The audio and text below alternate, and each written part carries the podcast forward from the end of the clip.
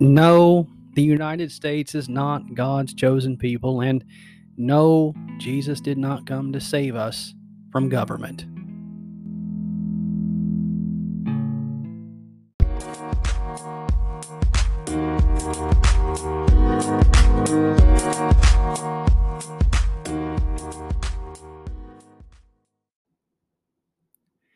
Welcome to Rise and Shine, the weekly podcast where we take bite sized portions of the scriptures and examine what God is saying to us. And if we do it right, we'll become better people. Today, I want to start with Matthew chapter 1, and in particular, verse 21. That's where we want to talk about today. But let's put that in its context. In its context, we have this, what some would call a dry, boring genealogy. Most of us wonder what in the world this is doing in the Bible. And why do I have to worry about it? And what does it mean to me? Well, I understand where you're coming from, but let's think about just a few things before we just read right over it and put it on the back burner, or sweep it under the rug, or whatever we do and not pay attention to it. Let's let's look at just a couple things. First of all, you'll notice in the first uh, couple of verses, or the first verse, it is the genealogy of Jesus Christ, the son of David, the son of Abraham. That right off the bat is an interesting thought because chronologically speaking, Abraham's before David, but yet David is mentioned first. Why? Well, that's because Matthew is a Jewish guy and he is speaking to a Jewish audience and he's talking about Jesus being the king of the Jews. And so, in a Jewish audience, he appeals to the scriptures and to their heroes. And David's one of those. There's this promise in 2 Samuel 7, verses 12 to 14, an explicit prophecy that through David would come the king, the king that God was going to send that would reign over the world. That's why at the very end of this book of Matthew, after the resurrection, Jesus said, All power and all authority has been given unto me in heaven and in earth. And so Matthew has proven his point that Jesus indeed has a right to sit on this throne, this throne of David that would have no end. And so that's why he starts with David, but also Abraham, another hero among the Jews, and frankly, among every generation of people. He is the one through whom God was going to bless every nation, including you and I. We're told in Galatians that if we belong to Christ, we're part of Abraham's seed. Abraham is the one who was promised in Genesis chapter 12 that his descendants would be blessed, that he was going to be the one that would bless the entire world. And so here we have this, as Matthew starts this out, he's talking about Jesus, who is going to be and has the right to reign over his people and, quite frankly, over the entire world. All power and authority has been given unto me in heaven and in earth. And Matthew is reminding his audience that it was through Abraham that this Jesus was going to come and bless the entire world. And so let's not just look over these genealogies. There's something being said to us in it. Another thing that we can consider is the fact that the, the women that are listed in this genealogy. I mean, Tamar. Tamar played a significant role. If you go back and read Genesis 38, you find that Judah, that's the tribe through whom Jesus was going to come, but now they were out of people except for Judah himself. And Tamar, admittedly in deception, and um, Judah falling prey to that, of his own lust and desire, we end up preserving the seed line of Judah. This is the one through whom Jesus was going to come. And so there she is playing a significant role of keeping that line alive. There's people like Bathsheba in this. And while it didn't start off very well for sure, that's for sure, but yet there's something significant in her story. It is this story that comes out of ashes and plays this significant role. She's the one that uh, brings about Solomon. There's people in this like Ruth, the great grandmother of King David, a Moabite, a Gentile. And there's people like Rahab, a harlot, by profession, a Canaanite, a harlot, and when the Jews were coming into Jericho to take over the promised land.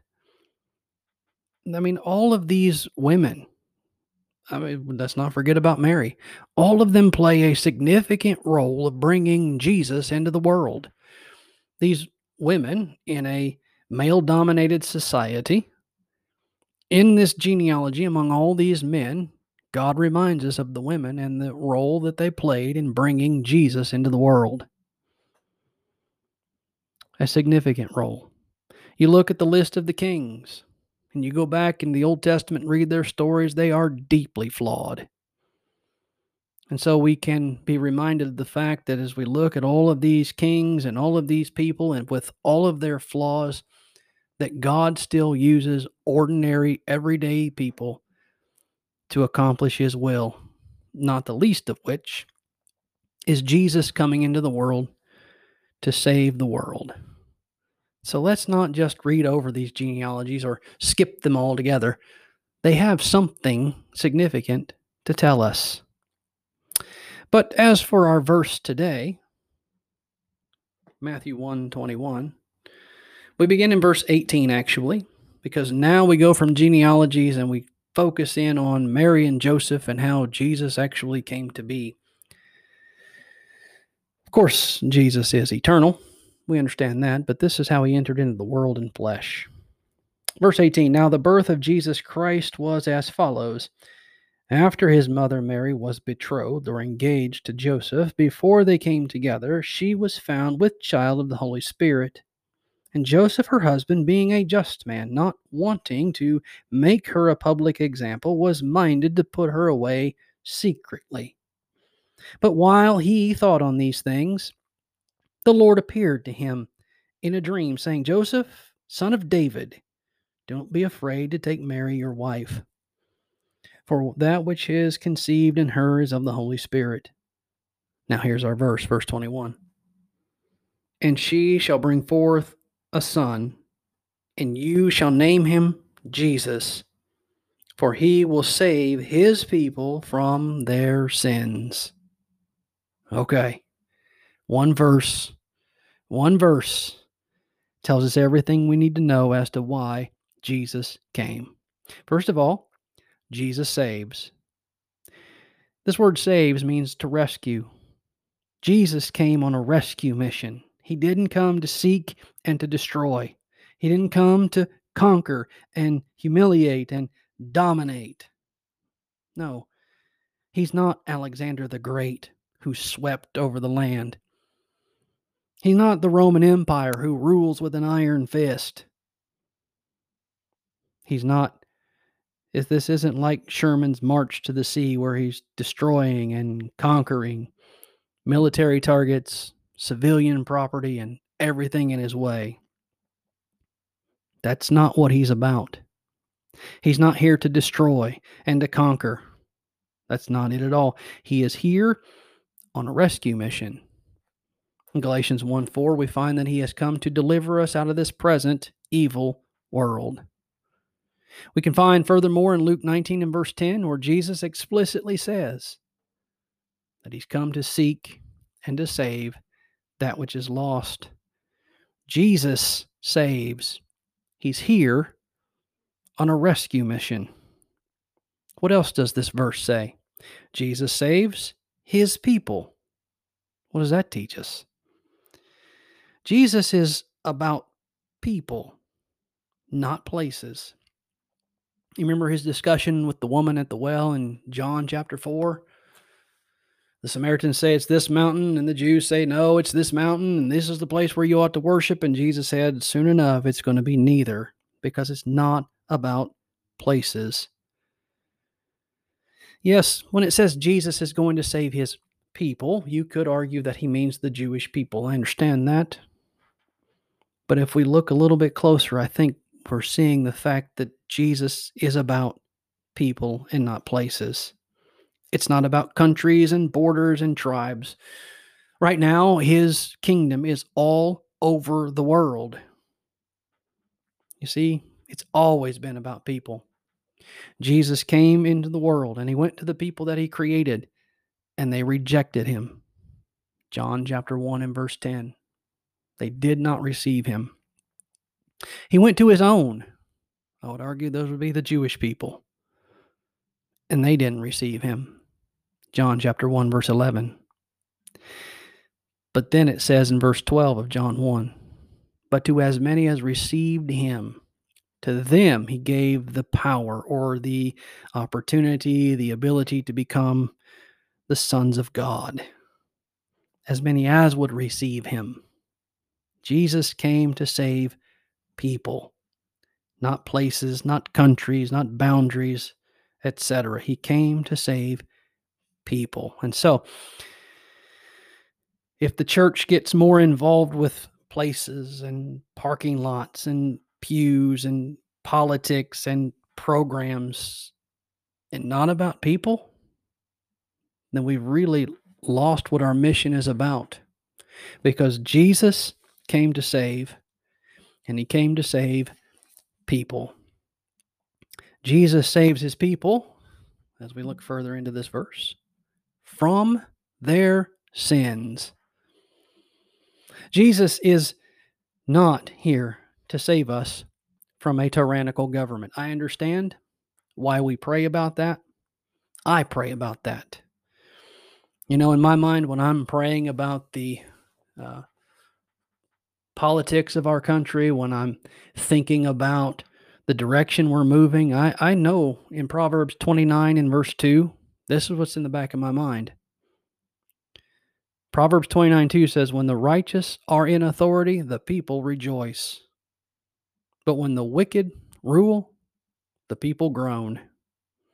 I believe that to be absolutely the case. And so, yes, it would be nice if the righteous are in authority and the wicked man wasn't. It would be nice to live under those circumstances. But to be clear, why did Jesus come? It was to save people from their sins. When you read the New Testament, the disciples are confused about this. They view him as the Messiah, but they see him as the one who, who he's come to remove the Roman occupiers out of God's chosen land and restore Israel to the world stage and to its former glory. And it's just simply not why Jesus came then, and it's not why he came now. It is not about saving us from some sort of tyrannical government. It's not to save borders and people and, or not people, but places. That's not it. Jesus himself didn't live under a peaceful regime, he lived under a tyrant. Jesus is not here to save our beloved country or to save us from corrupt politicians or to preserve our creature comforts, which is what I think we are really concerned about losing. No, Jesus came to address the problem that separated humanity from God, and that's a thing called sin. Now, I understand that we don't talk about sin anymore. We've kind of removed it from our vocabulary as a people, and it's been wiped away from our collective conscious consciousness. But it is the problem. It is our sin that separates us from our God. Isaiah 59, verse 1 and 2. It is the very reason Jesus came. In Matthew chapter 9, verse 12 and 13, it explicitly says, Jesus heard this, and he said to them, Those who are well have no need of a physician, but those who are sick. But go and learn what this means. I desire mercy and not sacrifice. Now listen. For I did not come to call the righteous, but sinners to repentance. That's why I came. So, as we bring this episode to a close, here is the truth of the matter the United States is not God's chosen people. Jesus did not come to preserve places or to be on a military campaign sweeping across the world, conquering and humiliating and dominating people and places and countries and tribes and borders and boundaries. No. He didn't come to save us from a corrupt and tyrannical government or to preserve our creature comforts. That's not why he came. Let us be clear Jesus came on a rescue mission to rescue humanity from their sins that separate them from God. This God who has no desire that any should perish, but that all should come to repentance. He's calling you today. The question is will you hear and heed the call? Will you listen? Will you come to Christ, who is trying to reconcile you to God through Jesus? So, there's your thought for the day. Remember, please subscribe, like, share, share with your friends. Until next time, my friends, until next time.